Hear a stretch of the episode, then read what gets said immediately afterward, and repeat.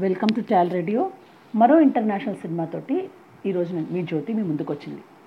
నేను కొన్ని సినిమాల్ని ప్రత్యేకంగా ఎంచుకుని వాటిని మీకు పరిచయం చే చేస్తున్నాను. అంటే ఆ సినిమాలకి ఎన్ని అవార్డులు వచ్చినాయి ఎన్ని రివార్డులు వచ్చినాయి అనే దానికంటే కూడా అది నన్ను వ్యక్తిగా ఎలా మార్చింది ఆ సినిమాల నుండి నేనేం నేర్చుకున్నాను అనేది అనుభవించి ఆ అనుభవాన్ని మీతో పంచుకోవాలన్న ఉద్దేశంతో నేను ఆ సినిమాని మీకు పరిచయం చేయడం జరుగుతుంది. అందువల్ల కొన్ని టెక్నికల్ ఆస్పెక్ట్స్ని అలాగే ఒక సినీ విశ్లేషకుల కురాలిగా నేను అంటే దానికి పెద్ద జస్టిస్ చేయలేకపోవచ్చు. ఎందుకంటే నా తాపత్రయం అంతా కూడా ఆ సినిమాలోని మెసేజ్ని మీ వరకు చేర్చాలని మాత్రమే తప్ప షార్ట్స్ని కెమెరా మూమెంట్స్ని ఎడిటింగ్ని దాని స్ట్రక్చర్ని చెప్పడం నా ఉద్దేశం కాదు. ఎందుకంటే ఇది ఫిల్మ్ స్కూల్ లెక్చర్ కాదు కాబట్టి. అందువలన మోస్ట్లీ నాకు నా మనసుకు నచ్చిన సినిమాలు నేను తీసుకుని మీ మీ దగ్గరకు వచ్చి ప్రత్యేకంగా దా వాటిని మీతో పంచుకునే ప్రయత్నం చేస్తున్నాను. కొన్ని సినిమాలు ఆ, మనల్ని జీవితంలో మనకు ఒక పెద్ద చాలా ఇంపార్టెంట్ మెసేజ్ మనకి ఇవ్వచ్చు మనకు తెలియని కొన్ని కోణాలని మనకు పరిచయం చేసే సినిమాలు కొన్ని ఉంటాయి. అంటే సినిమాని ఎంటర్టైన్మెంట్ కోసం మాత్రమే చూసే స్థాయిని దాటి దాని నుండి ఏమి నేర్చుకోవచ్చు అన్న ఉద్దేశంతో చూడడం అనేది అలవాటైనప్పటి నుంచి సినిమాల నుంచి నేను గ్యాదర్ చేసిన సినిమా ఇన్ఫర్మేషన్ చాలా ఎక్కువ. ముఖ్యంగా చెప్పాలంటే పుస్తకాల నుంచి కంటే కూడా ఒక సినిమా నుంచి నేను నేర్చుకుని చాలా ఎక్కువ ఖచ్చితంగా చెప్పగలను. ఈ రోజు నేను మీతో మాట్లాడబోతున్న సినిమా ది అసెంట్ అనే ఒక రష్యన్ సినిమా.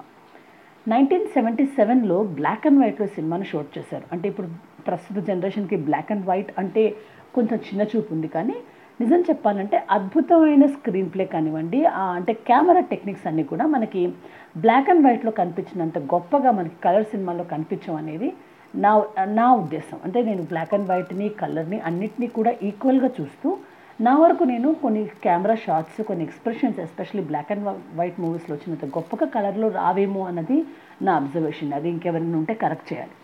అయితే ఈ రోజు నేను మీతో పరిచయం అంటే మీకుతో చర్చించాలనుకుంటున్న సినిమా ది యాక్సెంట్. దీన్ని మీకు రష్యాలో బెస్ట్ ఫిల్మ్స్ అనే లిస్ట్ అని మీరు బ్రౌజ్ చేస్తే మీకు నెట్లో అందులో డెఫినెట్గా ప్రతి లిస్ట్లో మీకు ఈ సినిమా కనపడుతుంది. దీన్ని పరిచయం చేయబోయే ముందు నేను దీనికి ఇంపార్టెంట్ దీనికి సంబంధించిన రెండు విషయాలు మీకు చెప్పాలి. ఒకటి ఏంటంటే ఇది డైరెక్ట్ చేసిన ఆవిడ Larisa షెపి Shepitko. She is one of the best female directors in the world అయితే ఈ సినిమా డైరెక్ట్ చేసిన కొన్ని రోజులకే ఆవిడ ఒక కార్ ప్రమాదంలో మరణించడం జరిగింది. కానీ ఈరోజు కూడా female directors of the world గురించి కనుక మనం ఏదైనా ఒక క్లాస్ తీసుకోవాలన్నా తెలుసు సమాచారం తెలుసుకోవాలన్నా ఈవిడ పేరు తప్పకుండా ఆ లిస్ట్లో ముందుంటుంది. సో ఇది లారిసా షెప్టికో అనే ఒక ఫీమేల్ డైరెక్టర్ డైరెక్ట్ చేసిన అద్భుతమైన రష్యన్ సినిమా. రెండోది ఏంటంటే ఇది మాస్ ఫిల్మ్ వాళ్ళు ప్ర- ప్రొడ్యూస్ చేసి తీసిన సినిమా అనమాట అంటే మాస్ ఫిల్మ్ అనేది రష్యన్ కల్చర్లో ఒక భాగం అయిపోయింది. అది ఒక film studio which is the largest and the oldest in the Russian Federation and also in Europe ఇది ఇది అంటే రా- పెద్ద పెద్ద సినిమాలు దీని కింద వచ్చాయి. అంటే రష్యాలో చాలా గొప్ప సినిమాలు నిర్మించిన మాస్ ఫిల్మ్ సంస్థే ఈ సినిమాని కూడా ప్రొడ్యూస్ చేసింది ఈ సినిమాని కూడా తీసిందనమాట. సో ఈ రెండు విషయాన్ని గుర్తుపెట్టుకుని మనం ఈ సినిమాలోకి వెళ్దాం. ఈ సినిమా నైన్టీన్ సెవెంటీ ఫోర్లో అంటే జనవరి నైన్టీన్ సెవెంటీ ఫోర్లో షార్ట్ చేశారు. ఎందుకంటే నెల ఇంకా సంవత్సరం కూడా ఎందుకు చెప్తున్నానంటే సినిమా మొత్తం కూడా రష్యన్ వింటర్లో అంటే రష్యన్ వింటర్ చాలా అంటే ఘోరమైన వింటర్ అనమాట అంటే ఆ టైంలో ఆ ఐస్ పడడము ఆ చాలా అంటే ఒకరికొకరు కనిపించకుండాంత మంచు చుట్టుపక్కల ఉంటుంది. ఆ సమయంలో క్రూ అంతా కూడా చాలా కష్టపడి చాలా రియలిస్టిక్గా సీన్ రావాలనే ఉద్దేశంతో ఆ రష్యన్ వింటర్లో ఈ సినిమాని తీయడం జరిగింది. ఎందుకంటే ఆ వాతావరణం సినిమా స్టోరీకి చాలా సంబంధం ఉంది కాబట్టి ఆ విజువల్ ఎఫెక్ట్స్ అన్నీ అంత న్యాచురల్గా రావాలని చెప్పి చాలా కష్టపడి క్రూ మొత్తం కూడా చాలా కష్టపడి పనిచేసిన సినిమా ఇది. దీనికి ట్వంటీ సెవెంత్ బర్లిన్ ఫిల్మ్ ఫెస్టివల్లో నైన్టీన్ సెవెంటీ సెవెన్లో గోల్డెన్ బియర్ అవార్డు కూడా వచ్చింది. అలాగే Soviet entry for best foreign language film for fiftieth Academy అవార్డ్స్కి ఇది వెళ్ళింది. కానీ uh, ఎందుకో ఒక నామినీగా యాక్సెప్ట్ కాలేకపోయింది. అంటే నేను పరిచయం చేసే సా- చాలా సినిమాలు కూడా అవార్డుల కంటే కూడా అనుభూతి పరంగా గొప్పవి అనుకుంటున్నాను కాబట్టి ఈ సినిమాని తప్పకుండా ప్రస్తుత జనరేషన్ uh, అంటే ప్రతి ఒక్కరు చూడాలని అనుకుంటున్నాను కాబట్టి ఈ సినిమాని ప్రత్యేకంగా ఈరోజు దీని గురించి మాట్లాడదామని నేను వచ్చాను. అయితే uh, ఈ సినిమా తీయబోయే ఉందంటే ఈ కథ మూల కథ సాత్నికో అనే అతను అనే ఒక కథ నావల్ ఆధారంగా తీశారనమాట ఆ నావల్ రాసిన ఆయన వసిల్ బైక్యూ సాత్నికో అనే ఒక నవల చాలా అంటే రష్యన్ లిటరేచర్లో మంచి పేరున్న నవల ఆ నవలని లోని స్టోరీని బేస్ తీసుకుని చాలా భయంకరమైన వింటర్ కండిషన్స్లో ఈ సినిమా తీశారు. ఫస్ట్ ఆఫ్ ఆల్ ఆ వింటర్ కండిషన్స్లో అది స్టూడియో కాకు కాదు న్యాచురల్ కండిషన్స్లో తీయడం వల్ల ఈ సినిమాకి ఒక ఒక చాలా గొప్ప అంటే ఎఫెక్ట్ అనేది ఆ స్టోరీకి ఈ వాతావరణం వల్ల కలిగింది. ఈ స్టోరీలో మనకి మీరు వార్ ఫిలిమ్స్ చాలా చూసే ఉంటారు కదా. వార్ ఫిలిమ్స్ అంటే మనకు సాధారణంగా మనం గమనించేది అంటే చాలా గొప్ప వార్ సీన్స్ తోటి అంటే చాలా ఎక్కువ టెక్నాలజీ ఉపయోగించి చాలా ఎక్కువగా కష్టపడి సినిమాలు తీయడం అనేది మనం చూస్తూ ఉంటాం. కానీ వార్ ఫిల్మ్స్ లిస్ట్లో కూడా ఇది చాలా అద్భుతమైన వార్ సినిమా. కానీ ఇక్కడ మీకు ఎక్కడ కూడా చంపు అంటే ఘోరమైన వార్ సన్నివేశాలు ఏమి ఉండవు. కానీ స్టోరీ అంతా కూడా వరల్డ్ వార్ టూకి సంబంధించింది. ఆ వరల్డ్ వార్ టూ సమయంలో ఒక ఒక బ్యాండ్ ఆఫ్ సోల్జర్స్ అందరూ కూడా ఒక ప్రాజెక్ట్ కోసం అని చెప్పి వెళ్తుంటారు. రష్యన్ సోల్జర్స్ అందరూ కూడా. వాళ్ళు వాళ్ళకి జర్మనీకి అగెనిస్ట్గా వాళ్ళు ఫైట్ చేస్తూ ఉంటారు. వాళ్ళు ముందుకు వెళ్ళిపోతున్నప్పుడు ఒక ఊరిలో దగ్గరకు వచ్చి వాళ్ళు ఇరుక్కుపోతారు అనమాట ఆ సమయంలో వాళ్ళందరూ కూడా సైనికులందరూ కూడా తిండి లేకుండా ఆ చుట్టూ అంత స్నో పడుతున్నప్పుడు అందులో నడవలేక అలసిపోయి చాలామంది జబ్బు పడతారు. అప్పుడు అక్కడ కమాండర్కి అర్థమవుతుంది ఏంటంటే ఈ- దండును అంటే ఈ ఈ టీంని నేను ముందుకు నడిపించాలంటే ముందు వీళ్ళకి తిండి పెట్టడం అనేది చాలా అవసరం అవుతుంది కాబట్టి అతను ఈ జర్మన్ సోల్జర్స్కి అంటే అందకుండా ఒక చోట వాళ్ళందరూ కూడా దాక్కుని ఇద్దరు సోల్జర్స్ని మాత్రము ఊర్లోకి ఊరిలోకి వెళ్ళి అందరికి కావాల్సిన తిండి అంటే ఆహారం తీసుకొని రమ్మని చెప్పి ఆ మెషిన్ మీద ఇద్దరు సోల్జర్స్ని ఊర్లోకి పంపిస్తారు. ఆ ఊరిలో మొత్తం కూడా జర్మన్ సోల్జర్స్ అందరూ కూడా కాపు కాసి ఉంటారు. చాలా ప్రమాదకరమైన చోటు అదని తెలిసినా కూడా ఆ యూనిట్ని బ్రతికించుకోవాలి అంటే తప్పకుండా వీళ్ళిద్దరు కూడా వెళ్ళి తిండి తీసుకురావాలి కాబట్టి వీళ్ళిద్దరూ బయలుదేరడం జరుగుతుంది. అయితే అందులో వెళ్తున్న ఇద్దరు వ్యక్తులు కూడా అంటే ఆ ఇద్దరు సోల్జర్స్ కూడా అందులో ఒక మొదట అతను ఎవరైతే నేను వెళ్తానని వాలంటీర్ చేస్తాడో అతను చాలా ధైర్యమస్తుడు అనమాట అంటే అతను తప్పకుండా ఆ మిషన్ని ఎలాగైనా సరే నెరవేరుస్తాడని చెప్పి నమ్మకం ఉంటుంది ఆ కమాండర్కి అయితే రైబ్యాక్ అనే అతను ఈ మెయిన్ సోల్జర్ రెండో సోల్జర్గా సాత్నికో అనే ఒక వ్యక్తిని పంపిస్తాడు కమాండర్ సాత్నికో కూడా రై రై- రైబ్యాక్తో కలిసి ఇద్దరు కలిసి ఒక ఊర్లోకి వెళ్తారు. ఆ ఊర్లోకి వెళ్ళినప్పుడు అంటే అక్కడ సీన్ ఎంత ఎంత అద్భుతంగా ఉంటుందంటే కొండల్లో నిజంగా అడవి ప్రాంతం కొండ ప్రాంతంలో ఐస్లో ఇద్దరు సోల్జర్స్ నడుచుకుంటూ వెళ్ళడం ఎంత కష్టంగా ఉంటుంది. వాళ్ళు అడుగు తీసి అడుగు వేయడం ఎంత కష్టంగా ఉంటుంది అనేది కూడా ప్రతి షాట్లో మనకు కనపడుతూ ఉంటుంది. వాళ్ళ బాడీ అంతా కూడా స్నో నిండిపోయి పెదాలు పగిలిపోయి ఇది లిటరల్గా ఇది కెమెరా కోసం మేకప్ చేయడం కాదు లిటరల్గా ఇద్దరు సోల్జర్స్ ఆ స్నోలో అలా నడుచుకుంటూ ఆ అలాంటి క్లైమేట్లో వాళ్ళు ఒక ఊరికి వెళ్తారు.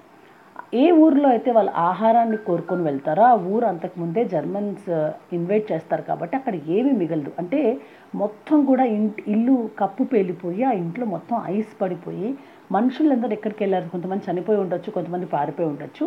ఆ ఇల్లు చూస్తే మనకి యుద్ధం ఎంత భయంకరంగా ఉంటుంది అనేది ఆ ఒక్క షాట్లో మనకు దర్శకురాలు చెప్పే ప్రయత్నం చేస్తారు. అంటే ఇంట్లో పిల్లలు ఆడుకునే వస్తువులన్నీ కూడా మంచుతో తడిసిపోయి అక్కడికి వెళ్ళినప్పుడు ఒక రకమైన విషాదం మనకు అక్కడ కనపడుతుంది. సరే ఈ సైనికులు ఇద్దరు అక్కడికి వచ్చిన తర్వాత వాళ్ళకి అర్థమవుతుంది ఇక్కడ తిండి ఏం లేదు మనుషులే లేరు ఈ ఊరు అంటే ఇక్కడ ఊరంటూ ఏం లేకుండా అయిపోయింది కాబట్టి ఇంకాస్త ముందుకు వెళ్ళడం అనేది చాలా అవసరం అవుతుంది. ఇంకొంచెం ముందుకు వెళ్తే అక్కడ జర్మన్ సోల్జర్స్ ఉంటారు కాబట్టి వీళ్ళకి ఇంకా ప్రమాదం అని తెలిసినా వాళ్ళ టీంని బ్రతికించుకోవడానికి వాళ్ళిద్దరు కూడా ఇంకాస్త ముందుకు వెళ్ళి ఇంకొక ఊరికి వెళ్తారు. ఆ ఊరికి వెళ్ళినప్పుడు ఆ ఊరిలో ఉన్న main first main head man దగ్గరికి వాళ్ళు వెళ్తారు. ఆ హెడ్ మ్యాన్ దగ్గరికి వెళ్ళినప్పుడు చాలామందికి అంటే వీరు వెళ్ళబోయే ముందే వాళ్ళకి అర్థమవుతుంది ఏంటంటే ఆ హెడ్ మ్యాన్ జర్మన్స్కి సమాచారం ఇచ్చే ఒక వ్యక్తిగా అక్కడ పనిచేస్తూ ఉంటాడని వెళ్ళినప్పుడు ఆ హెడ్ మ్యాన్ చాలా గంభీరంగా ఉంటాడు. అతని భార్య భయపడుతుంది. రష్యన్ సోల్జర్స్ వచ్చారు. మేము జర్మన్స్కి సమాచారం ఇస్తున్నాం అని తెలిసి వచ్చినట్టున్నారు. మమ్మల్ని చంపేస్తారేమోనని ఆవిడ వెళ్ళి బ్రతిమాలుతున్నా భర్త ప్రాణాలు కాపాడుకోవడం కోసమని జర్మన్స్ని రాణిస్తున్నారు తప్ప నాకు నిజంగా చెప్పాలంటే మేము రష్యన్ రష్యా వైపే ఉన్నాము. మేము రష్యన్సే కదా మేము ఎందుకు మీకు అన్యాయం చేస్తాం? మా ప్రాణాల కోసం అని చెప్పి మేము భయపడ్డాం తప్ప అని తనే వాళ్ళు చేస్తున్న పనిని బయట పెట్టుకుంటుంది. ఆ సమయంలో ఈ రైబాక్కి ఒక రకమైన కోపం వస్తుందన్నమాట. ఆ, ఎందుకు కోపం వస్తుందంటే ఇది వీళ్ళకి ఎటువంటి జా జాతీయ అంటే అభిమానం లేని వ్యక్తులు అని కోపం వస్తుంది. కోపం వచ్చినా ఇప్పుడు ప్రస్తుతం వాళ్ళకి కావాల్సింది తిండి కాబట్టి అతను ఏం చేస్తాడంటే అక్కడికి వెళ్ళి ఒక గొర్రెపోతుని తీసేసుకుని ఆ గొర్రెపోతుని నెత్తి మీద పెట్టుకుని మళ్ళీ దా వాళ్ళ టీం దగ్గరికి వెళ్ళడానికి బయలుదేరతాడు. ఇతనితో పాటు వచ్చిన రెండో అతను సాత్నికోవ్ ఎవరైతే ఉంటారు సాత్నికోవ్కి కోపం వస్తుంది. ఒకసారి చంపేద్దామా వీడిని? జర్మన్స్కి మన గురించి చెప్తాడు అనుకుంటాడు కానీ ఆ ఆ ముసలాయన నిస్సహాయత చూసి అతను ఏం చేయకుండా బయటికి వెళ్ళిపోతాడు. వీళ్ళిద్దరూ కలిసి బయటకు ఆ గొర్రెను పట్టుకొని బయటకు వచ్చినప్పుడు వీళ్ళని జర్మన్ సోల్జర్స్ దూరం నుంచి గమనిస్తారు. గమనించి వీళ్ళ మీద తుపాకులతో అంటే షూట్ చేసినప్పుడు ఆల్రెడీ స్వప్నికోవ్కి వస్తున్నప్పుడే జర్మన్ సోల్జర్స్ తోటి ఒక చిన్న ఇది ఇది జరిగి అతని కాల్లో బుల్లెట్ గుచ్చుకుంటుంది. అతను నడవలేకపోతాడు. ఆల్రెడీ రక్తం కారుతూ ఉంటుంది. అతను అక్కడ ఇక తప్పని పరిస్థితుల్లో ఇక ఫైరింగ్ చేయాల్సి వస్తుంది. ఆ చేసిన దాంట్లో ఒక జర్మన్ సోల్జర్ చనిపోతాడు. అది చూసిన తర్వాత ఇద్దరు కూడా భయపడతారు. ఏంటంటే ఇప్పుడు జ- అంటే అది వాళ్ళ ప్రాంతం కాదు కాబట్టి జర్మన్స్ ఎక్కువ మంది ఉంటారు కాబట్టి తప్పకుండా వాళ్ళందరూ వాళ్ళని చుట్టుముడతారు. ఇక్కడ నుంచి పారిపోవాలనే ఉద్దేశంతో స్వాత్మికో నడవలేడు కాబట్టి రాగ్బాక్ ఏం చేస్తాడంటే తనని తన భుజం మీద వేసుకుని పరిగెత్తుకుంటూ ఇంకో చోట చేరుస్తాడు. అక్కడ ఒక లేడీ అంటే ఒక మధ్య వయస్కురాలు ముగ్గురు పిల్లలతోటి నివసిస్తూ ఉంటుంది.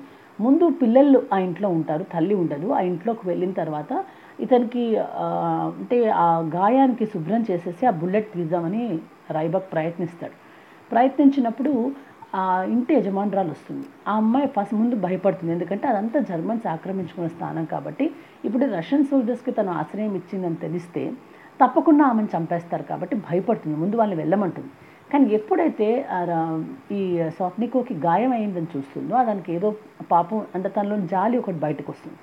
బయటకు వచ్చినప్పుడు అతనికి ఏదో చేద్దాం అనుకునే లోపు జర్మన్ సోల్జర్స్ ఇంటికి వస్తూ కనపడతారు కిటికీలో నుంచి. ఇంకా వీరిద్దరు తప్పకుండా తప్పించుకోవడానికి ఇంటి పైన చూరు పైకి ఎక్కేసి దాక్కుంటారు కానీ జర్మన్ సోల్జర్స్కి ఆ ఇంట్లో ఒక ఇద్దరు రష్యన్ సోల్జర్స్ వచ్చారని తెలిసిపోతుంది. వాళ్ళు వాళ్ళిద్దరిని కూడా పట్టుకుంటారు ఈ మొత్తం క్రమంలో కూడా నిష అంటే డెసిషన్ తీసుకునేది ఆ సోల్జర్స్ తోటి పోరాడాలనుకునేది ఈ డెసిషన్స్ అన్ని రైబాక్ చాలా ధైర్యంగా తీసుకుంటూ ఉంటాడు కానీ సాఫ్నికో మాత్రం భయపడుతూ ఉంటాడు. సెంటిమెంటల్ అవుతూ ఉంటాడు. అటు ఆ చిన్నపిల్లల్ని లేకపోతే ఆ యూత్ అంటే ఆ సింగిల్ మదర్ని చూసినప్పుడు అతనిలో ఒక రకమైన అంటే సెంటిమెంటాలిటీ బయటకు కనిపిస్తూ ఉంటుంది. మనకి చూడంగానే రైబాక్ చాలా ధైర్యం ఉన్నవాడిగా సాత్నికో పిరికివాడిగా మనకు మనం అనుకుంటాం. అంటే నిజంగానే పిరికిగా ప్రవర్తిస్తూ ఉంటాడు. అతనికి అంటే అతని ఆరోగ్యం బాగుండదు దగ్గుతూ ఉంటాడు. ఆ చలి తట్టుకునే స్థితిలో అతని ఫిజికల్ బాడీ ఉండదు. కానీ రైబాక్ చాలా స్ట్రాంగ్గా ఉంటాడు. ఉక్కు మనిషిలాగా ఉంటాడు. సో మనకి లైబాక్ లీడర్గా స్వాప్నికో కేవలం అతని ఫాలోవర్గా మనం చూస్తాం సినిమాలు ఇక్కడ దాకా. ఏమవుతుంది తర్వాత ఆ జర్మన్ సోల్జర్స్ వీళ్ళని పట్టుకుని వీళ్ళని క్యాంప్కి తీసుకొస్తారు. క్యాంప్కి తీసుకొచ్చిన తర్వాత వీళ్ళని రహస్యాలను చెప్పమని టార్చర్ మొదలవుతుంది వీళ్ళకి. ఆ టార్చర్ పొజిషన్కి వచ్చినప్పుడు ఈ ఇద్దరు క్యారెక్టర్స్ కూడా మారిపోతాయి. అంటే స్వాత్నికం ఏం చేస్తారంటే తన దేశం కోసం అని కానివ్వండి తను తను స్వభావకంగా తాను చాలా వీక్ మనిషి అయినా కూడా అంతులేని ధైర్యం చూపిస్తారు తన టార్చర్లో. తనని టార్చర్ చేస్తున్న వ్యక్తి అవతల వ్యక్తి తనకి తెలిసిన వాడే అయినా కూడా అతన్ని గుర్తుపట్టకుండా అతను గుర్తుపట్టినట్టు ఒప్పుకోకుండా అతను చేసే ప్రతి అంటే చాలా దారుణంగా ఒక ఒక స్వస్తిక్ మార్క్ అతని గుండెల మీద అంటే వేడి చేసి కాల్చినప్పుడు ఆ హింసనంతటిని హింసను అంతటిని కూడా స్వాప్నికో భరిస్తాడు. ఒక పక్క కాలు గాయం అవుతుంది అది పైదాకా పాకుతూ అతను చ- ప్రమాదంలో ఉంటాడు. రెండో పక్క వీళ్ళు పెట్టే టార్చర్. అయినా కూడా అతను తన దళం గురించి ఎటువంటి రహస్యాలు బయటకు చెప్పడు. రెండో వాడు రైబాక్ ఆ టార్చర్ రూమ్లోకి తీసుకెళ్ళంగానే అంతటి మనిషి కూడా నీరు కారిపోతాడు. మనం ఈ ఇద్దరు యాక్టర్స్లో ఆ ట్రాన్స్ఫర్మేషన్ మనం చూడాలి. అంటే పిరికివాడు అనుకున్న సాత్వికో ఏ రకంగా చాలా ధైర్యవంతుడు అంటే క్లిష్టమైన పరిస్థితుల్లో ఆ పిరికితనాన్ని వదులుచుకుని ఏ రకంగా ధైర్యవంతుడిగా మారతాడు? అవే పరిస్థితుల్లో అప్పటిదాకా ధైర్యంగా ధైర్యం చెబుతూ లీడ్ తీసుకున్న రైబాక్ పిరికివాడిగా మారిపోయి టార్చర్ ఎక్కడ చేస్తారు అన్న భయంతో వాళ్ళకి కావాల్సిన సమాచారాన్ని కొంత ఇచ్చేస్తాడు. ఇవ్వడే కాకుండా మీరు ఎలా చెప్తే అలా నేను మీకు చేస్తాను మీకు మీ మీతో పాటు పనిచేయమంటే చేస్తాను కానీ నన్ను టార్చర్ చేయకండి అని వాళ్ళని బ్రతిమాలుకుంటాడు. అంటే ఇక్కడ ఇద్దరు ట్రాన్స్ఫర్మేషన్ మనకు చాలా క్లియర్గా వాళ్ళ అంటే ఆ ప్రా మొత్తం ప్రాసెస్లో మనకి కనపడుతుంది. వాళ్ళ బాడీ లాంగ్వేజ్ కూడా ఇక్కడ మెల్లిగా మారిపోవడం మనకు కనపడుతూ ఉంటుంది. ఈ లోపల అతనికి వీళ్ళకి అంటే ఏమంటారు ఆ మేకపోతుని ఇచ్చిన ఆ హెడ్ మ్యాన్ని కూడా జర్మన్స్ పట్టుకుంటారు. అలాగే ఆ ముగ్గురు పిల్లల తల్లిని కూడా తీసుకొచ్చేస్తారు ఆ టార్చర్కి. వీళ్ళందరినీ కలిసి ఒక రూమ్లో ఒక రాత్రి ఒక చోట పెడతారు. ఆ పెట్టినప్పుడు వీళ్ళు మాట్లాడుకునే మాటల్లో ఆ తల్లి అంటుంది "నేను చనిపోయిన తర్వాత నా పిల్లలు ఏమవుతారు నీ తల్లి? అలాగే అంటే తనకున్న పరిస్థితుల్లో అప్పుడప్పుడు జర్మన్స్తో మాట్లాడుతూ అప్పుడప్పుడు జర్మన్స్కి కావాల్సిన సామాన్లు ఇన్ఫర్మేషన్ ఇస్తూ కూడా తన దేశం పట్ల ఎంతో గౌరవం కలిగిన ఆ హెడ్మ్యాన్ అతను ఎంతటి ఏ విధంగా ఆ యుద్ధ సమయంలో అటు శత్రువులతోనూ ఇటు తన తన దేశపు స- సైనికుల మధ్య నలిగిపోతున్నాడు. ఆ నలిగిపోయి ఆఖరికి అలాంటి పరిస్థితుల్లో కూడా ఏదో మంచి చేయాలని తాపత్రయపడే ఒక హెడ్మ్యాన్ని మనం చూస్తాం అక్కడ. ఆ తర్వాత వీళ్ళు టార్చర్ చేసే చేయడము త- వీళ్ళెవరు సమాచారం ఇవ్వకపోవడము ఒక రైబాక్ మాత్రమే ఇవ్వడం చూ జరిగిన తర్వాత మరుసటి రోజు వీళ్ళందరినీ ఉరి తీయడానికి బయటకు తీసుకొస్తారు. ఆ ఉరి తీయడానికి బయటకు తీసుకొచ్చిన ఆ సీన్ ఈ సినిమాకి హైలైట్ అన్నమాట. ఆ బయటకు తీసుకొచ్చినప్పుడు ఆ ఉరికమ్మని చూడంగానే రైబాక్ ముందు భయపడతాడు. తనని టార్చర్ చేసిన వ్యక్తి కాళ్ళ మీద పడి మీరు చెప్పినట్టుగానే వింటాను నన్ను వదిలేసేయండి అని బ్రతిమాలుకుంటాడు. అప్పుడు వాళ్ళు నువ్వు మాకు పోలీస్గా పనిచేయాలి అనే షరతు మీద అతను వదిలేస్తారు. కానీ సాత్నికో తల వంచడు. తల వంచకపోగా నేను నిన్ను గుర్తుపట్టాను. అన్- నువ్వు ఎవరో నాకు తెలుసు కానీ నీ చేతుల్లో చావడమైనా సిద్ధమే కానీ నా దేశానికి మాత్రం నేను వెన్నుపోటు పొడవను అని చాలా ధైర్యంగా చెప్తాడు స్వాత్నికో. అంత ధైర్యంగా చెప్పిన స్వాత్నికో కళ్ళల్లోకి ఎవరు అతను టార్చర్ చేసిన జర్మన్ ఆఫీసర్ చూడలేకపోతాడు. చివరికి అతనికి ఆ తల్లికి వీళ్ళతో పాటు ఇంకొక చిన్న అమ్మాయి అంటే ఒక పన్ పదమూడు పన్నెండేళ్ళ అమ్మాయిని కూడా ఏదో కేసులో పెట్టి ఉరితీస్తారు ఆ అమ్మాయి అంటే ఈ నలుగురికి కూడా ఉరిశిక్ష వేస్తారు. అందరి కళ్ళ ముందు ఉరి తీయబడతారు అనమాట ఆ ఉరి తీసేటప్పుడు ఒక అంటే ఒక ఏం చేస్తారంటే ఆ చుట్టుపక్కల విలేజ్లో ఉన్న రష్యన్ ఎవరైతే రష్యన్స్ ఉన్నారో వాళ్ళందరూ కూడా ఈ ఉరి తీయడం అనేది చూడాలి. అందులో చిన్న పిల్లాడు ఉంటాడు ఆ పిల్లాడు సూటిగా ఉరికమ్మ వ్యక్తున్న స్వాప్నికో కళ్ళల్లోకి చూస్తాడు. ఆ అబ్బాయికి ఆ- కళ్ళల్లో ఒక రకమైన సందేశం దొరుకుతుంది. ఒక రకమైన దృఢత్వం అనేది ఆ పర్సనాలిటీలో కనపడుతుంది. ఆ అబ్బాయి మొహం మీద ఒక చిరునవ్వు అనేది ఏర్పడుతుంది. చనిపోతూ సాత్నికో తన ధైర్యాన్ని మరో జనరేషన్కి ఇచ్చినట్టుగా మనకు ఆ సీన్లో ఆ పిక్చరైజేషన్లో ఏమాత్రము డైలాగ్స్ లేకపోయినా కూడా మనకు ఆ ఫీల్ అనేది అలా కలుగుతుంది. స్వాత్నికోని ఉరి తీసిన తర్వాత అంటే స్వాత్నికోవ్తో పాటు ఆ ముగ్గురు పిల్లల తల్లిని కూడా ఉరి తీసేటప్పుడు భయపడుతున్న ఆ తల్లికి ధైర్యం ఇస్తాడు స్వాత్నికోవ్ అప్పటిదాకా తను ఆ ఎడారిలో ఆ ఆ మంచులో నడుస్తున్నప్పుడు రైవోక్ దగ్గర నుంచి ధైర్యం తీసుకున్న స్వాప్నికో ఇప్పుడు నలు ఆ చనిపోతున్న ఆ స్త్రీకి ధైర్యం చెప్పే వ్యక్తిగా తయారవుతాడు. అంటే అతనిలోని ఆ ట్రాన్స్ఫర్మేషన్ ఆ ఫిజికల్ క్యారెక్టర్ ట్రాన్స్ఫర్మేషన్ అనేది ఈ సినిమాలో అంటే వ్యక్తిలో ప్రతికూల పరిస్థితుల్లో వ్యక్తిలోని అసలు మనిషి బయటకు వస్తాడు అని మనం విన్నాం కదా. అంటే కొన్నిసార్లు మనం చాలా మనల్ని మన లోపల ఉన్న శక్తి మనకు అసలు అర్థం కాదు. మన లోపల ఎటువంటి శక్తి ఉంది మనం ఎలాంటి పరిస్థితులను ఎదుర్కోగలుగుతాము మనం ఎలాంటి జీవితం జీవించగలుగుతాం అనేది మనకే తెలియదు. అప్పటిదాకా ఆ దళంలో ఉన్న ప్రతి ఒక్కరు కూడా అనుకున్నది ఏంటంటే ఈ మనకి ఆ ఇద్దరిని బయటికి పం తిండి కోసం పంపిస్తున్నప్పుడు కూడా రైబాక్ చాలా ధైర్యవంతుడుగా స్వాప్నికో పిరికివాడిగా కనపడతాడు. సాత్నికో సన్నగా ఉంటాడు బక్కపల్చగా ఉంటాడు. అంటే గబుక్కున మాట్లాడలేడు చొచ్చుకుపోలేడు. చూడ్డానికి కూడా అంటే మి అంటే మితంగా మాట్లాడి తక్కువగా అంటే చొచ్చుకుపోయే స్వభావం ఉన్న వ్యక్తి కాబట్టి అతను ఒక ఇంట్రవర్ట్గా ధైర్యం లేని వ్యక్తిగా కనపడుతుంటాడు. డ్రైబ్యాక్ అందరినీ డామినేట్ చేస్తూ గట్టిగా మాట్లాడుతూ కావాల్సింది తెచ్చుకుంటూ కావాల్సిన పని చేస్తూ ధైర్యమైన సైనికుడిగా కనపడతాడు. కానీ ఎప్పుడైతే వీళ్ళు ఇద్దరు కూడా ఇద్దరిలో సోల్జర్స్ పరంగా అద- అదే నీతి ఉంటుంది. అంటే ఒకరినొకరు సహాయం చేసుకోవడం. ఆ విధే విధంగా ఎట్టి పరిస్థితుల్లో కూడా తన తోటి వారిని వదలకుండా చేయి చేయి పట్టుకొని నడవడం. ఇవన్నీ ఈ నీతి ఇద్దరిలోనూ ఉంటుంది సమానంగా ఉంటుంది. కానీ ఎప్పుడైతే వీళ్ళు జర్మన్స్ చేతికి చిక్కుతారు అంటే చాలా కష్టమైన అంటే ఒక సోల్జర్కి చాలా కష్టమైన పరిస్థితి ఏంటంటే శత్రువుల చేతిలో చిక్కడం. ఆ పరిస్థితుల్లో ఎవ్వరూ అనుకోని విధంగా స్వాత్నికో అప్పటికే కాలికి గాయం గాయమయ్యి ప్రాణాలు కోల్పోయే స్థితిలో ఉండి ఆ టార్చర్ని కూడా పెదవిలో బాధ బయటికి రాకుండా భరించేంత శక్తి స్వాత్నికోవ్లో ఉన్నదని సంగతి మన సినిమా చూస్తున్నంతసేపు కూడా మనం ఊహించాం. సో ఒక ట్రాన్స్ఫర్మేషన్ ఒక పిరికివాడు అంతటి ధైర్యవస్తుడుగా ట్రాన్స్ఫార్మ్ అవ్వడము ధైర్యవంతుడు అనుకున్నవాడు పిరికివాడిగా ట్రాన్స్ఫార్మ్ అవ్వడం అనేది ఇక్కడ మనం దేశభక్తి ఇలాంటివన్నీ పక్కన పెట్టేసేసి ఒక వార్ సినిమా లాగా కాకుండా హ్యూమన్ సైకాలజీకి సంబంధించిన సినిమాగా చూసినప్పుడు ఈ సినిమాలో ఎప్పుడు ఎవరు ఏ నిమిషంలో ఏ విధంగా మారతారు ఏ విధంగా వాళ్ళు అంటే వాళ్ళ ప్రతిక్రియని బట్టి అవతల వ్యక్తి గొప్పతనం కానివ్వండి అవతల వ్యక్తిలో లోపల అంతర్గతంగా ఉన్న శక్తి కానీ బయటకు వస్తుంది అన్న దానికి చాలా గొప్ప ఎగ్జాంపుల్గా మనం ఈ ఈ సినిమాని తీసుకోవచ్చు.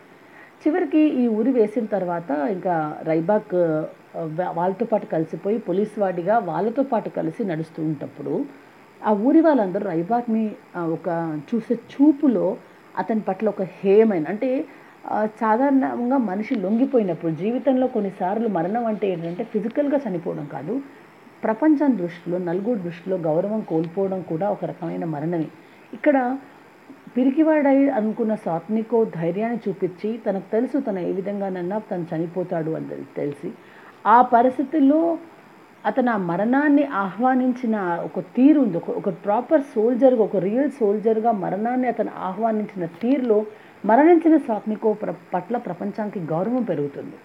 బ్రతికి ఉన్న రైబాక్ తనేమనుకుంటా అంటే ఏదో రకంగా ఇక్కడి నుంచి తప్పించుకుని మళ్ళీ నేను నా దళంతో చేరి వీళ్ళతో పాటు యుద్ధం చేస్తాడు అనుకుంటాడు. కానీ అది అతనికే తెలుసు. తనను తాను మోసం చేసుకుంటున్నాడు తన ప్రాణాన్ని కాపాడుకోవడానికి అని. ఆ పరిస్థితుల్లో రైబాక్ అప్పటిదాకా ధైర్యవంతుడుగా హీరోగా మనకు కనపడే రైబాక్ ముడుచుకుపోతాడు. అంటే మనకు ఒక పిపీలకంగా కనపడతాడు. యాక్చువల్గా ఒక యాక్టర్కి ఈ రకమైన భావాలు పలికించడానికి ఒక సినిమాలో ఆ సినిమాలో మనకి చుట్టుపక్కల స్నో తప్ప మరేం కనపడదు. ఎక్కువ మంది క్యారెక్టర్స్ ఉండరు. కానీ వాళ్ళ కళ్ళల్లో వాళ్ళ బాడీ లాంగ్వేజ్లో వాళ్ళ శరీరంలో పెరుగుతున్న కాన్ఫిడెన్స్ తగ్గుతున్న కాన్ఫిడెన్స్ లెవెల్స్ని ఈ ఇద్దరు యాక్టర్స్ బ్యాలెన్స్ చేయడం అనేది నిజంగా ఎంత అద్భుతంగా జరుగుతుందంటే మనం అంటే ట్రాన్స్ఫర్మేషన్ ఆఫ్ క్యారెక్టర్స్ గురించి మనం ఎప్పుడైనా చదవాలంటే ఒక సినిమాలో ఒక ఒక నటుడు నటుడు అంటే ఎవరు? అసలు ఎలా? తన బాడీతోటి ఏ ఏం చెప్పగలడు? అంటే నోట్లోంచి తక్కువ మాట్లాడుతూ కూడా తన హావభావాలతోటి తన శారీరక భాషతోటి ఎంత గొప్పగా మెసేజ్ కన్వే చేయగ చేయవచ్చు. ఆ అలాంటి మెసేజ్ తోటి సినిమాని పూర్తిగా నడిపించడం కూడా ఒక పెద్ద ఆర్టే మనకి ఇక్కడ డైరెక్టర్ ప్రతిభతో పాటు ఈ ఇద్దరు యాక్టర్స్ది కూడా వాళ్ళ వాళ్ళు చూపించిన అద్భుతమైన ప్రతిభ మనకి నిజంగా కన్ మనం we have to say hats off to the makers of this movie ఇది సాధారణంగా ఒక నవలలోని డిస్క్రిప్షన్ లెవెల్ నవలలో ఎక్కువగా ఉంటుంది. నవలని పిక్చరైజ్ చేసేటప్పుడు ముఖ్యంగా డిస్క్రిప్షన్ ఎక్కువ ఉన్న నవల క్యారెక్టరైజేషన్ ఎక్కువ నవలని పిక్చరైజ్ చేస్తున్నప్పుడు ఇన్సిడెంట్స్ లేకుండా కేవలం వాళ్ళ వ్యక్తిత్వం మీద కాన్సన్ట్రేట్ చేసే మూవీ అయినప్పుడు అక్కడ సినిమా పరంగా అది మారుస్తున్నప్పుడు చాలా సందర్భాల్లో సినిమాలు ఫెయిల్ అవుతాయి. కానీ ఈ మూవీలో కేవలం ఇద్దరి క్యారెక్టర్స్ అన్న ట్రాన్స్ఫర్మేషన్ ఆఫ్ టూ క్యారెక్టర్స్ తీసుకుంటున్నప్పుడు ఈ మూవీని వాళ్ళు తీసిన విధానం ఆ ఇద్దరి యాక్టర్స్ వాళ్ళు వ్యక్తీకరించే ఆ ఆ ట్రాన్స్ఫర్మేషన్ ఇన్ ద క్యారెక్టర్ని మనం చూస్తున్నప్పుడు చాలా క్లియర్గా అర్థమవుతుంది అసలు ఆర్ట్ అంటే ఏంటి ఒక ఆర్టిస్టిక్ ఇదంటే ఏంటి అని. మీరు నెట్లో కనుక సెర్చ్ చేస్తే ఈ సినిమాకి సంబంధించి బోల్డ్ రివ్యూలు మీకు కనపడతాయి. కొన్ని రష్యన్ భాషలో ఉంటే మనం గూగుల్ ట్రాన్స్లేట్ చేసి కొద్ది గొప్ప చదువుకోవచ్చు. మనం చదువుతున్నప్పుడు కూడా యుద్ధం అనేది మనిషిని ఏ రకంగా మారుస్తుంది? అండ్ యుద్ధం అనేది మనం లిటరల్గా చెప్పాలంటే అంటే మ్యూచువల్గా వారే కానక్కర్లేదు. జీవితంలో మనం చేసే యుద్ధాల్లో కూడా కొన్ని సందర్భాల్లో మనకు తెలియకుండానే మనలోని కొన్ని గొప్ప గుణాలు మనకి ఈ ప్రతికూల పరిస్థితుల్లో బయటకు వస్తాయి చాలాసార్లు ప్రెషర్ అనేది మనిషిలోని గొప్ప క్యా- గొప్పతనాన్ని బయటకు తీసుకొస్తుంది. అలాగే కొంతమంది మనకు మన మీద మనకు కొన్ని కొన్ని ఎస్టిమేషన్స్ ఉంటాయి. వీళ్ళు చాలా గొప్పవాళ్ళు వీళ్ళు పని బాగా చేస్తారని ఈ ఎస్టిమేషన్స్ పరంగా మనం వ్యక్తిని చూస్తాం. కానీ ఈ ఎస్టిమేషన్స్ అనేది చాలా వరకు వాళ్ళు అప్పటిదాకా వాళ్ళు బ్రతికిన పరిస్థితిని బట్టి మనం ఎస్టిమేట్ చేశాం కానీ వాళ్ళు ఉన్న వాతావరణం కనుక మారి వాళ్ళు మరొక వాతావరణంలోకి వాళ్ళు తోసివేయబడ్డప్పుడు వాళ్ళలో ఎటువంటి ట్రాన్స్ఫర్మేషన్ వస్తుంది అనేది మనం ఎప్పుడు ఊహించలేం.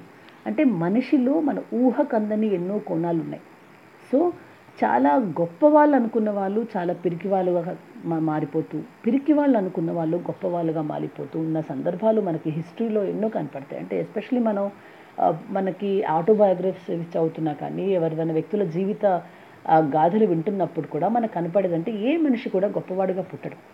ఈ సినిమాలో మనకి ఇది వార్ సినిమా కాబట్టి ఈ యుద్ధము ఈ ఉరి తీయడము ఇలాంటివన్నీ మనం చూస్తున్నాం. అదే మనం జీవితంలో అన్వయించుకుంటే జీవితంలో భయంకరమైన పరిస్థితుల్లో ధైర్యం కోల్పోకుండా ఆ పరిస్థితులను ఎదుర్కొని పది మందికి మార్గదర్శకాలుగా అయిన వ్యక్తులందరూ కూడా వాళ్ళ జీవితంలో పుట్టినప్పటి నుంచి ధైర్యవంతులు కాదు. ఈ సినిమాలో సాత్నికోవ్ లాగా ఆ ధైర్యాన్ని వాళ్ళు క్రమంగా వాళ్ళల్లో ఇన్ ఇన్బిల్డ్ చేసుకున్నారు. అది ఎందుకు జరుగుతుంది అంటే ప్రతికూల పరిస్థితులతోటి పోరాటం చేసే శక్తి అనేది మనిషిలో ఎంత ఉన్నది అనేది చుట్టుపక్కల వాళ్ళు ఎవరు కూడా ఎస్టిమేట్ చేయలేరు సో ఈ మూవీ నాకు నేర్పించిన విషయం ఏంటంటే నా చుట్టూ ఉన్న వ్యక్తులు ఎవరిని కూడా అండర్ ఎస్టిమేట్ చేయకూడదు అని. అంటే ఈరోజు వాళ్ళు పెరిగిగా ప్రవర్తించిన రేపు ఇంకేదైనా సందర్భం వచ్చినప్పుడు వాళ్ళు మరోలా ప్రవర్తిస్తారు. మనిషి మనిషి జీవితంలో అతని స్వభావం చాలా ఆశ్చర్యకరంగా ఉంటుంది. కాబట్టి ఎప్పుడు కూడా ఒక కన్ఫైన్డ్ వ్యూస్ అనేది ఎవరి గురించి కూడా మనం తెచ్చుకోకూడదు. ఈ వ్యక్తి ఇలాగే ఉంటాడు ఇలాగే చేస్తాడు అనే మూసలో మనం మనుషుల్ని కనుక చూసినట్టయితే మనం చాలాసార్లు ఆశ్చర్యపోతాం వాళ్ళలో మార్పులు గమనించినప్పుడు. So human nature is unpredictable ప్రతికూల పరిస్థితుల్లో ఎవరు ఎలా పనిచేస్తారో ఎవరికి అర్థం కాదు. అలాంటివి ఎన్నో సంఘటనలు మన జీవితంలో మనకే మనం గుర్తు తెచ్చుకుంటే కనపడుతూ ఉంటాయి. సో ఈ సినిమాలో మనకి సినిమా పరమైన టెక్నిక్ అండ్ అంటే ఒక్కొక్క సీన్ గురించి ఆ లైట్నింగ్ కోసం అని ఆ రియలిస్టిక్ అప్రోచ్ కోసం అని వీళ్ళు ఎంత కష్టపడ్డారో చూస్తే అసలు మూవీ మేకింగ్ని మనం ఎంత సీరియస్గా తీసుకోవాలి అనేది అర్థమవుతుంది. ముఖ్యంగా మనకి చాలా ఉన్న పెద్ద ప్రాబ్లం ఏంటంటే వెస్ట్రన్ సొసైటీ తోటి రష్యన్ సినిమాలను చాలా గొప్ప సినిమాలని ఎక్కువగా ప్రొజెక్ట్ చేయరు.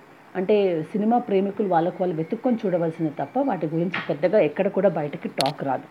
అందుకని నేను ఎస్పెషల్గా రష్యన్ సినిమాని ఒక గత రెండు మూడు సంవత్సరాలుగా నేను నా లెవెల్లో దాన్ని చదివే ప్రయత్నం దాన్ని స్టడీ చేసే ప్రయత్నం చేస్తున్నప్పుడు నాకు దొరికిన సినిమా um, ది యాసెంట్ ఈ సినిమాలో డైరెక్షన్ పరంగా కానీ ఆ ఇద్దరు నటులు వాళ్ళు Boris Plotnikov and Vladimir Gostyukhin Sergei Yakovlev వీళ్ళు ముగ్గురు నటున ఈ సినిమాలో ఎంత అద్భుతంగా ఉందో. ఐ థింక్ మనం హాలీవుడ్ సినిమాలని చాలా ఎక్కువ చేస్తామేమో కొన్నిసార్లు వరల్డ్ సినిమా ముందు అని తప్పకుండా అనిపిస్తుంది కొన్ని సీన్స్ చూస్తే. అలాగే బ్లాక్ అండ్ వైట్ మూవీస్లో ఉన్న ఆ shots and usage of light మనకి కలర్ మూవీస్లో లైట్ యూసేజ్ మీద అంత టెక్నికల్గా అన్ని ప్రయోగాలు బ్లాక్ అండ్ వైట్ మూవీస్లో జరిగినట్టు జరగలేదు. మీకు ప్రతి షాట్ కూడా ఒక పెయింటింగ్ లాగా ఒక అంటే ఏమంటారు ఒక ఒక పూర్తిగా గీసిన ఒక మనిషి గీసిన ఒక చిత్రంలా కనపడుతుంది. ఆ ఫ్రేమ్ని అంటే ఆ ఫ్రేమ్లో ఆ క్యారెక్టర్స్తో పాటు మనం ఆ రష్యన్ వింటర్ని మనం చూస్తున్నప్పుడు వి ఫీల్ దట్ కోల్డ్ వాళ్ళు పడుతున్న శ్రమ అనేది మనకు క్లియర్గా మనకు అర్థమవుతుంది. సో ఎంతో మేకప్ తోటి ఎన్నో హంగులతోటి తీసే బోల్డ్ సినిమాలు చూసి అవి చాలా గొప్ప సినిమాలని అనుభూతి పొందే మనం. తప్పకుండా చూడాల్సిన సినిమా ది యాసెంట్ ఇది మనకి యూట్యూబ్లో విత్ సబ్ టైటిల్స్తో ప్రస్తుతం ఉంది కాబట్టి I will definitely recommend this movie. And ఈ సినిమాలో పెద్దగా ప్రొఫెషనల్ యాక్టర్స్ కా కాకపోయినా వాళ్ళు ఎంత ఎంత గొప్పగా ఒక ఒక మంచి డైరెక్టర్ కనుక డైరెక్ట్ చేస్తే ఆ సినిమాని వాళ్ళు ఎంత గొప్పగా స్క్రీన్ చేయొచ్చు అనేది మనకు అర్థమవుతుంది. And definitely for who study the human psychology you have to study this film, The Ascent, a Russian film which was made in the year 1974. Thank you so much for hearing. Next week I'll come with another film. Thank you.